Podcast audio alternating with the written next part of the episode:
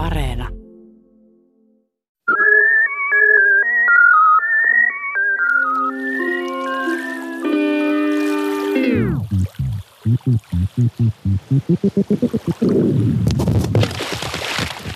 Vino sukellus Ylen radioaaltoihin.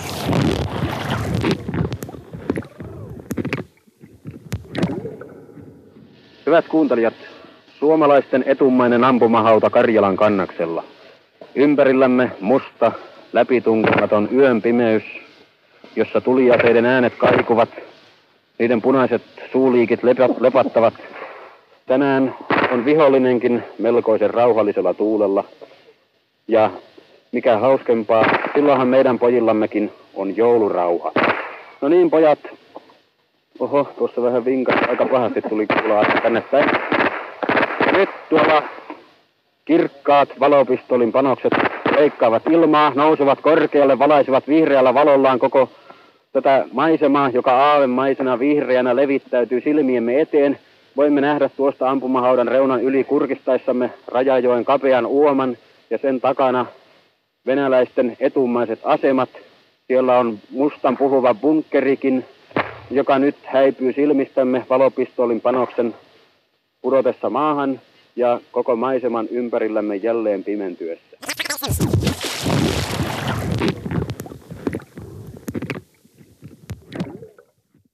Siinä oli todellista heittäytymistä reporterilta. Tämä Veikko Itkosen selostus etulinjan ampumahaudasta jatkosodan ajalta oli äänitetty jouluaattona 1941.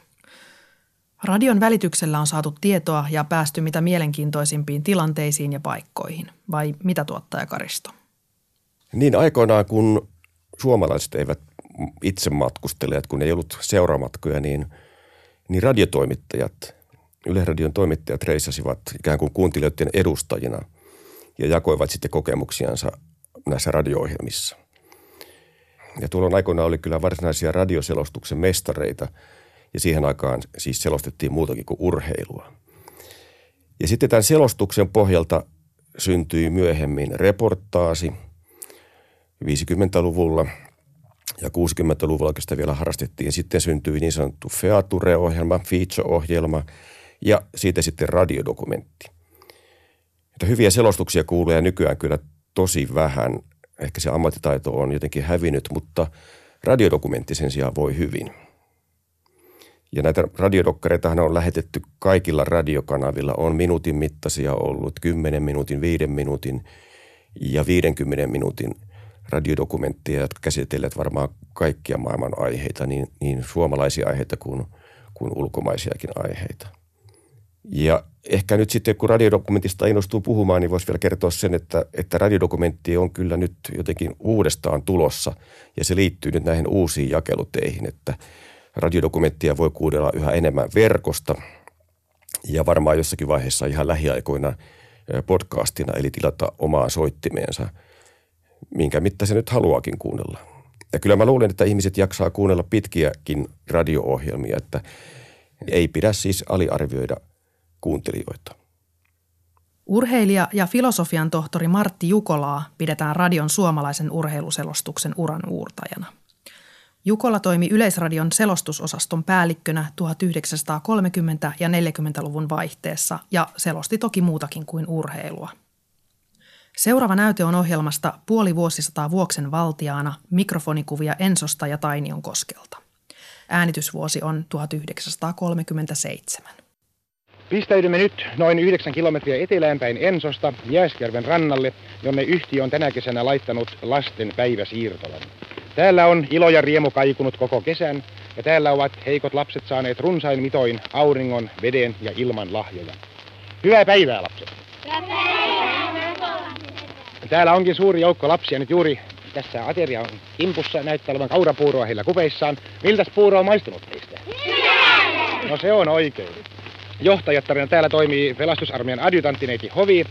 Ja minä voinkin tässä pikkusen häneltä kysyä myöskin vaikutelmia täällä. No mitenkäs neidin mielestä täällä ruokalapsille on maistunut? Kyllä, se on oikein hyvin maistunut. Ja Hanno, onko täällä ollut havaittavissa noin ylöspäin menoa? Kyllä, oikein paljon. Jaha. On ollut yksi poika, joka on kahdeksan kiloa lihoa. No, Ja sitten viisi kiloa, kolme kiloa ja, ja kaksi kiloa ja Ja melkein jokainen jonkun verran. Oho, onpa siinä moni, Joo. monta puurokuppia sitten On mennyt. ja monta muutakin Jaha. sen lisänä. No minkälaiset ilmat teitä ovat suosineet täällä yhdessä? Oikein ihana. Jaha. Vaan nyt pikkusen oli heinäkuun loppu. Ja lapset ovat olleet tyytyväisiä. En tiedä. Oletteko olleet tyytyväisiä? No niin, lapset, teillähän näyttää olevankin nyt ateria lopussa. Puurokupit ovat tyhjät. Pikkusen kai on epäterveellistä mennä näin heti ruoan päälle uimaan. Mutta että me saisimme nyt radiokuuntelijoille myöskin käsityksen siitä, kuinka hauskaa teillä täällä on, niin lähtekääpäs kaikki nyt solkena uimaan. Nyt tämä kirjava joukko tässä painaa. Nyt. Niin, hyvät kuuntelijat, tällaista riemua täällä sitten jatkuu koko tämän kauniin kesäisen päivän ja koko kesän yhä edelleenkin syysmyöhään asti.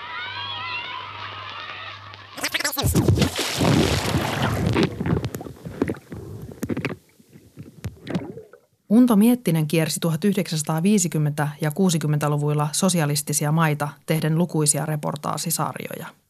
Hänet tunnetaan myös suomensukuisten kansojen elintapojen ja perinteiden tallentajana.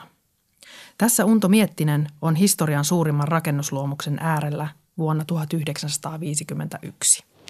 Hyvät kuuntelijat, kiinalainen sananparsi sanoo, että ole mies etkä mikään, ellei ole käynyt Kiinan muurilla.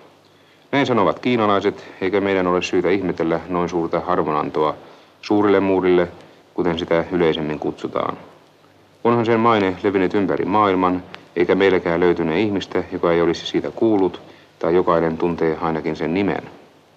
Siirtykäämme nyt ajatuksessamme maailmanhistorian suurimman rakennustyön, Kiinan suuren muurin harjalle, sen pohjoiseen osoittavien rintavarustusten suojaan, ja pyytäkäämme joitakin tietoja muurin historiasta.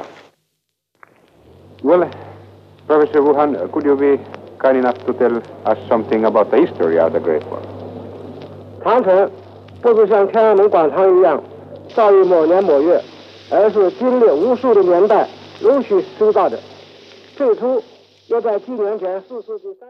Professori Wu huomautti, että jos olette kuullut ihmisten sanovan keisari Xi Huangtin rakentaneen Kiinan muurin, professori käyttää muuten aina nimitystä suuri muuri, niin hän haluaisi tähdentää, että se ei pidä yhtä historiallisten tosiseikkojen kanssa. Erillisiä muureja oli olemassa jo vuosisatoja ennen hänen syntymäänsä. Hänen suurena tehtävänään oli, kuten jo aikaisemmin tuli sanotuksi, muurin kokoaminen, yhtenäiseksi sen vahvistaminen, levittäminen ja jatkaminen. Professori Wu ei olisi tämän päivän kiinalainen, ellei hän samalla lisäisi, että vaikka keisarit ottavat tästä suurtyöstä kunnian, niin varsinaisen työn teki tietysti Kiinan kansa, joka vuosisatojen aikana pakotettiin palkattomaan raskaaseen raadantaan. He tekivät suuren muurin kaikella taidollaan, hiellä ja verellä.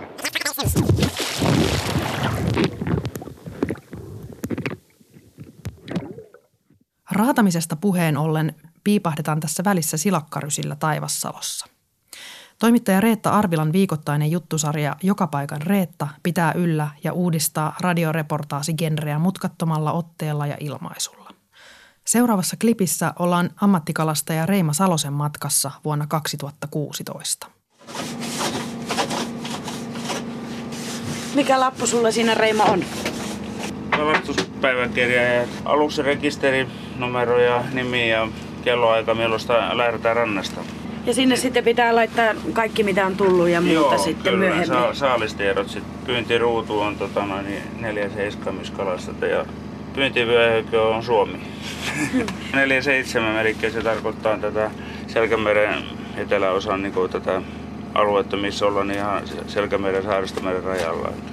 Silakat on veneessä, niin sitten tehdään arvio ja sitten rannassa saadaan lopullinen paino. Ja sen jälkeen sitten tänä, tänä vuonna se muuttui se käytäntö niin, että nyt se, se menee niin sähköisessä muodossa, mutta tämä on 10-12 metrin alus, niin tämä tekee niin, että otetaan älypuhelimella tai i-parilla kuva ja lähetetään se kuva sinne tästä päiväkirjasta tota, no niin, elykeskukseen ja ne, ne saa suoraan raportoinnin sieltä sitten, ne, koska kal- silakka on kiintiöty kalalajiin, niin, tota, no, niin siitä se lähtee sitten.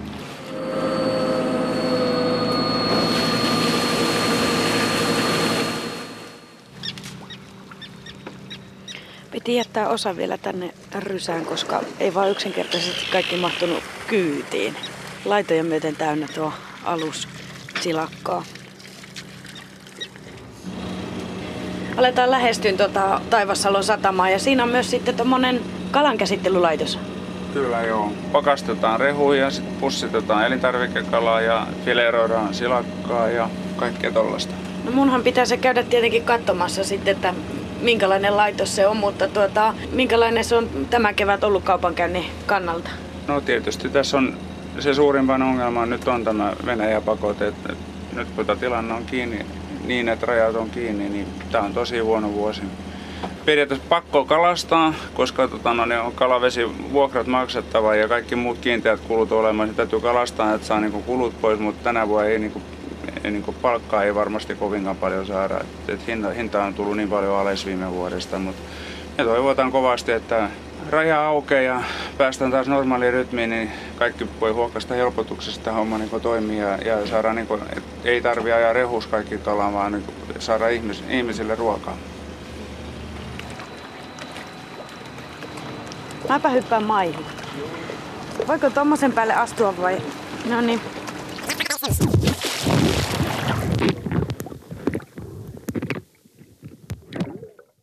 Selostus, reportaasi, radiodokumentti, kiteytetty dokumentaarinen ohjelma eli niin sanottu radiofeature. Feature syntyi 50-luvun lopulla, kun Martti Silvennoinen kehitti radioilmaisuaan yhä taiteellisempaan ja teosmaisempaan suuntaan reportaaseissaan. Tämä on Rio Rytmi vuodelta 1964.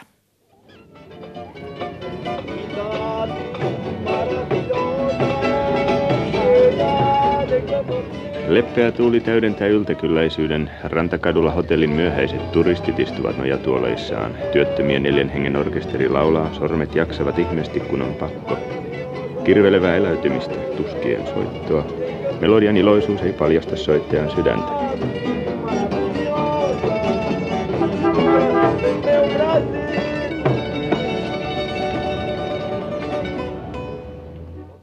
Melko usein voi nähdä kentältä kaupunkiin johtavan kadun varrella liikenneuhrin, joka on peitetty, ja kadun pinnalla kynttilät suorittavat katolisen palvelun ensimuotoja. Ajaja on tietenkin tipotiessään.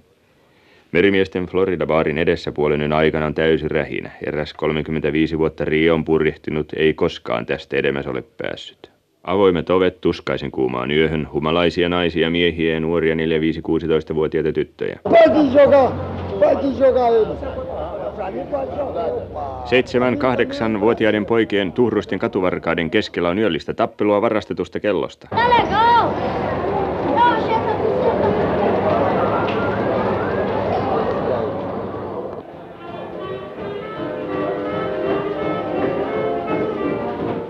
Tunnottoman suurkaupungin saastan keskellä joillakin aikuisilla on mukanaan 4-5-vuotiaita lapsiraukkoja.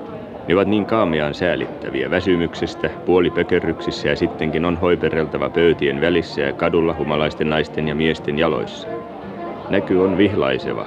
Varmasti annatte jonkun lantin. Miksi hirttotuomioita käytetään niin harvoin?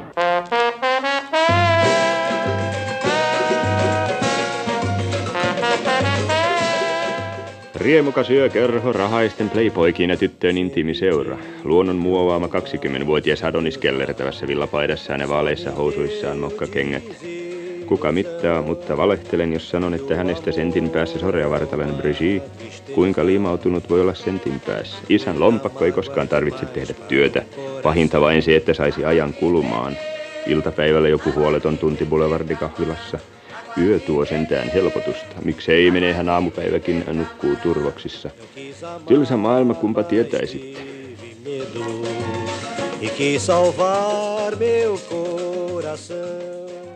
Rio, Etelän ristin suosikki, sinä fariseus ja publikaani. Sano, etkö koskaan nuku?